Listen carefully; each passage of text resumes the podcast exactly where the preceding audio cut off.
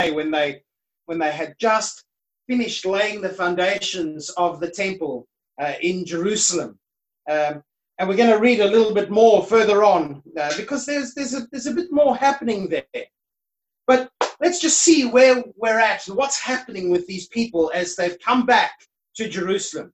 Last week, you might remember, we looked at uh, the end of Second Chronicles uh, with the last, it seems, king of Israel. Uh, hint: uh, there is the ultimate king was still coming, and we looked uh, and we realized that the ultimate king is Jesus. Um, and when they left to go into exile, it must have seemed to them like everything was coming to an end. They had no king. The temple was destroyed, and they were literally taken out to a foreign land. They were being cut off from God because of their sins, from the very God who had saved and rescued them and set them up as his own people and said, I have chosen you to be my representatives to the world. It was a big deal for Israel to go into exile, but it was discipline and not destruction.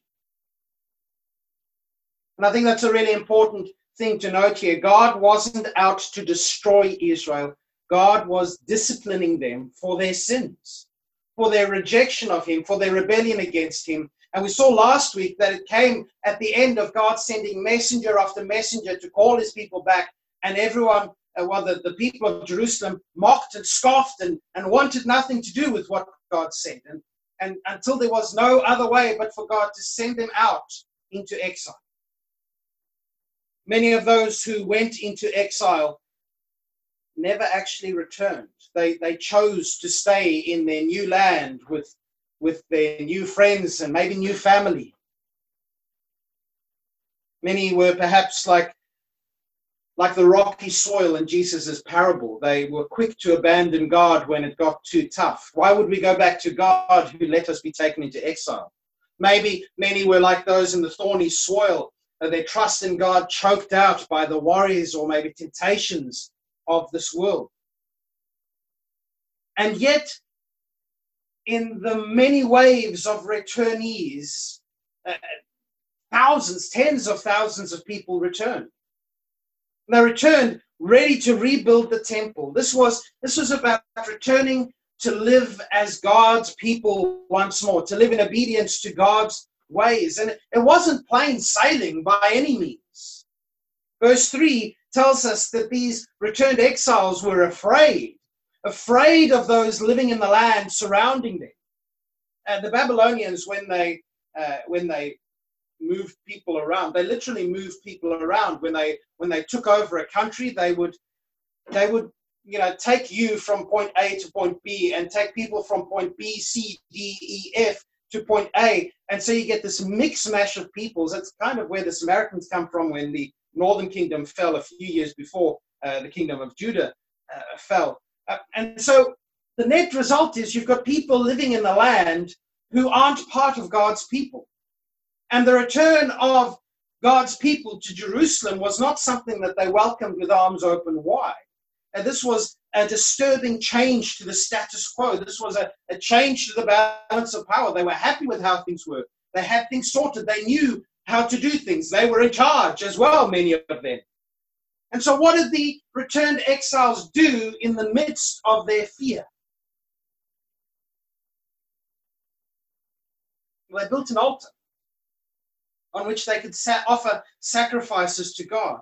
And it seems that they did it relatively soon after they arrived back. Uh, verse 6 tells us that the sacrifices started on the seventh, on the first day of the seventh month of the year. So, you know, they got there and, and pretty much immediately they started building this altar and, and they were settled in their towns and they were starting to sacrifice as quickly as they could. Why was building this altar such a priority for them?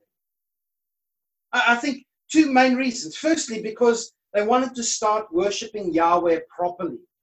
A, key part of right worship in those days was the sacrificial systems. It was, was a way of showing uh, gratitude to God, a way of, of showing your reliance upon God, a way of saying, God, you are worth more than the very best that I have.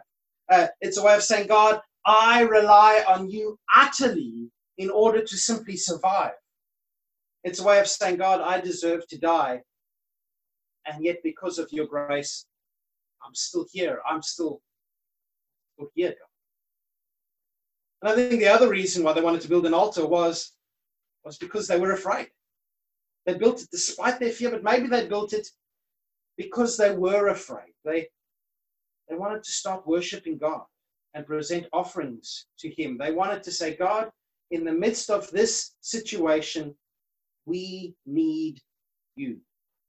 I think that second one is less. I think the main one is they just wanted to go back to, to a, a, a normal relationship with God. And normal here means, God, you have done everything and we need you. And what's interesting is that they started with the altar and not with the temple. They started, if we put it into modern terms, with church services and not the church building. The temple was important. It was a, a focal point, reminding them of their need for God, but, but actually setting out to put God first in their lives, that was far more important to them. What mattered most to them was actually worshiping God, not where they worshiped Him. And I think in this sense, Ezra challenges us to also put first things first in our lives. It's, it's so easy to make worshiping God, choosing to honor and celebrate God. It's, it's so easy to make that something that sits in the back seat of our lives. We get busy with our lives, with our troubles, with our trials, with our things that have to be done, with with you know yeah if, if i do that then those people are going to be upset with me. Uh, it's so easy to say well god just take the back seat for a little bit. We might focus on the dangers around us. Not turn to god. But we need to put god first to make him a priority in our lives because we need him jesus sacrificed himself for our sins once and for all we have been forgiven but we can still make free will offerings. Romans 12, Paul says, present your bodies to God as a living sacrifice. This is your spiritual act of worship. We can lay down before our Father our wills, our hearts, our fears, our joys, our worries, our everything, and say, God, as, as poor as this is, it is all that I have. Please, Lord, all that I have, you are worth even more than that. And this is something that, that we don't always find easy to do. I don't find easy to do. I really don't. But but this is something that as we read Ezra, we realize this is what is most important. Rather than worrying about uh, things, rather than living in fear, rather than continuing the way that we have been, the most important thing for us is to come back and say, God, you are worth everything. Have everything. It's something we have to choose to do. And, and I think we can encourage each other to do that. Notice that it wasn't just one person who built the altar.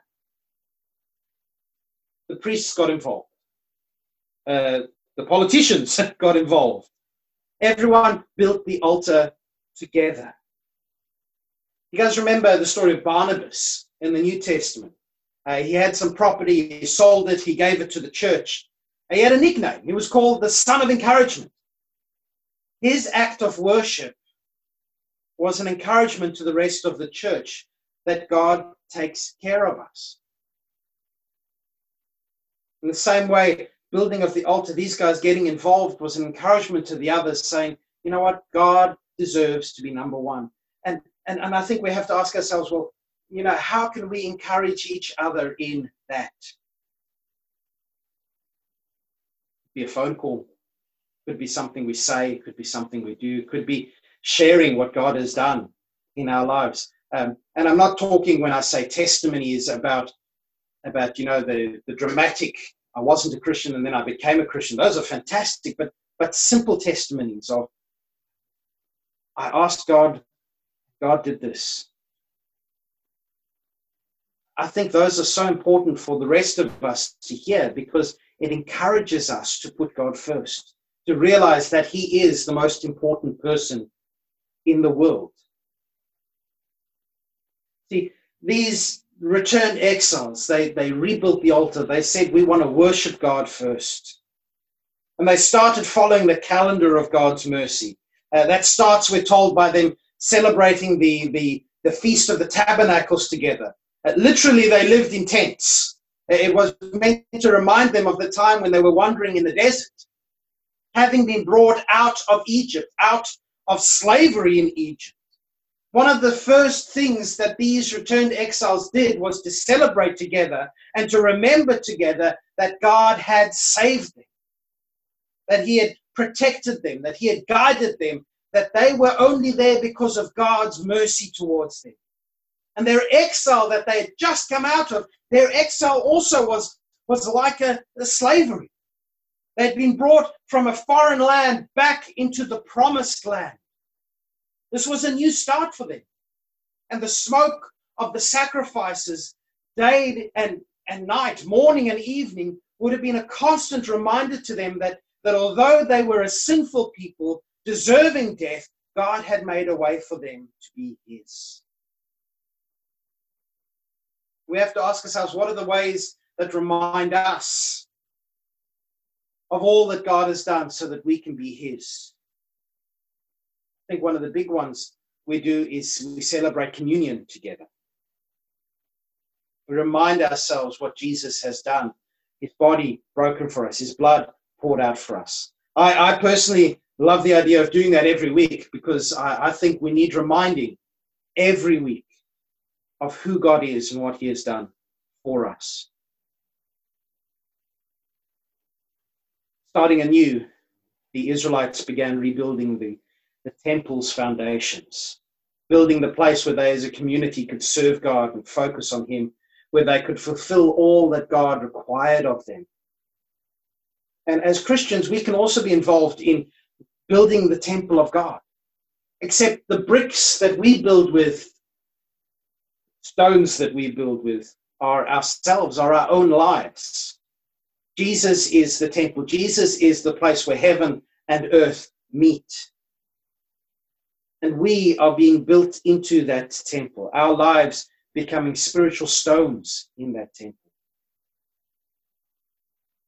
And again, that takes us back to Romans chapter 12, offering ourselves to God as living sacrifices. You know what? There was a cost to building the temple in Jerusalem. Food, drink, money had to be paid out. Why were they willing to to spend all the time and energy and effort, uh, some of their funds, no doubt, and some funds from the king as well. Why were they willing to spend that? Maybe because they realized how good God is. Maybe because honoring God was the most important thing that they could think to do with their lives. Wouldn't it be wonderful, God, if we could see how good you are?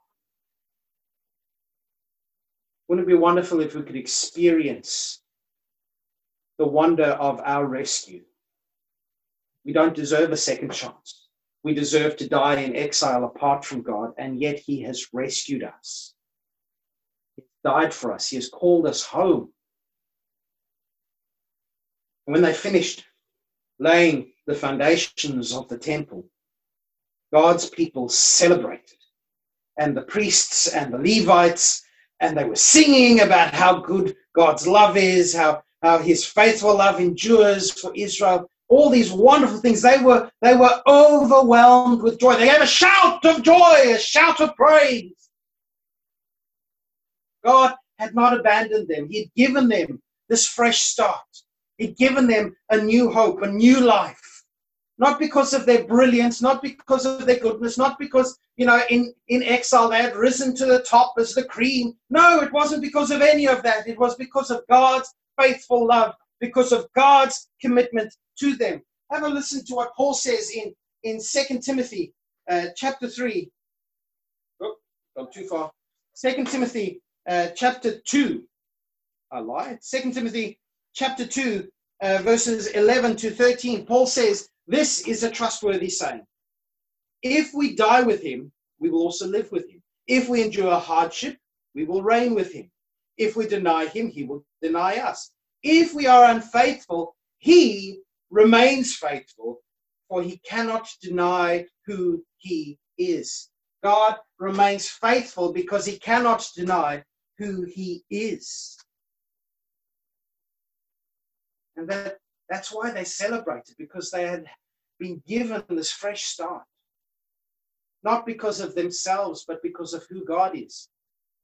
Isn't that, isn't that exactly the case for you and I? We've been given a fresh start, not because of us, but because of who God is. And when we mess up, God is still faithful. But have a listen. We, we, we missed the last bit of Ezra chapter 3. Uh, the people, verse 11, gave a great shout, praising the Lord because the foundations of the Lord's temple had been laid. But listen to verse 12. But many of the older priests, Levites, and other leaders who had seen the first temple, they wept aloud when they saw the new temple's foundation. The others, however, were shouting for joy. The joyful shouting and the weeping mingled together in a loud noise that could be heard far in the distance. During that celebration, most people shouted for joy, grateful for who God was, what he was doing. But some of the older folks who had been there prior to the temple being destroyed they wept. Maybe in part it was because seeing it rebuilt just brought back the reality of what had happened. Maybe they looked at it and they thought, this is a poor replacement. This is a fresh start, but it's pathetic. It's not what it was. You know what God said through through the prophet Haggai, and, and Zechariah spoke about this as well. Haggai chapter 2, verse 9 says that the glory of the present house will be greater than the glory of the former house. Sometimes we can get discouraged by what seems to be small and insignificant.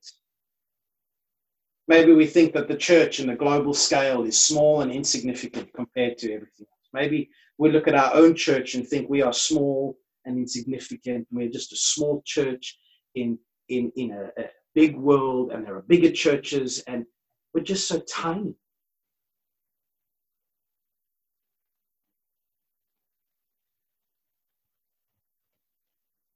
But the glory of the temple, the glory of the return to Jerusalem. The glory doesn't come from the size. The glory doesn't come from us. the glory comes from who God is. See, the, this was a fresh start, and although at first it seemed like this was a pathetic fresh start, God was. and when God is at work, He is able to do more than we can begin to imagine. And so we have a choice today. We can focus on how things are not as they once were. And we can focus on how things are not as they should be. They're not good enough. They're not big enough. They're not strong enough. They're not right enough. They're not, you know, perfect enough. They're not holy enough. We, we can focus on that. Or we can say, you know what? What matters is that God has started this work. And we're going to celebrate Him. And we're going to be with Him. And that's what matters in the end that we are with God and that He is with us, that He is our God, and we can offer ourselves and our lives and our everything to Him. And so the challenge for me and the challenge for us today is to choose to put God first, to worship and celebrate Him today.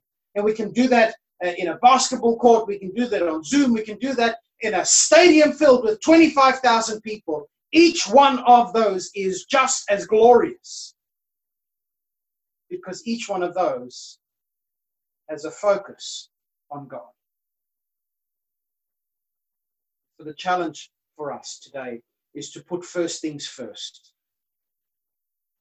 to make chasing after God the most important thing, to realize how good He is, to realize that He has saved us, to choose to come to Him, to, to return to Him, to, focus on Him, but also to say when, when we look around us and go, I wish God would just hurry up and do things better or bigger or faster or more impressively, to say, actually, no, that is me talking. The most important thing is that God is here, and where God is, it is magnificent. He is the promise keeper. He is the one who makes the way for us to be with Himself. We're going to sing a song uh, in just a tick, but let me pray for us first. Father, thank you so much that you are the one who loves us, is for us. God, so often we own that we don't. You deserve to be. You've done so much. And Lord, we own that sometimes we look what you are doing and we think it is not worth much. Where you are God.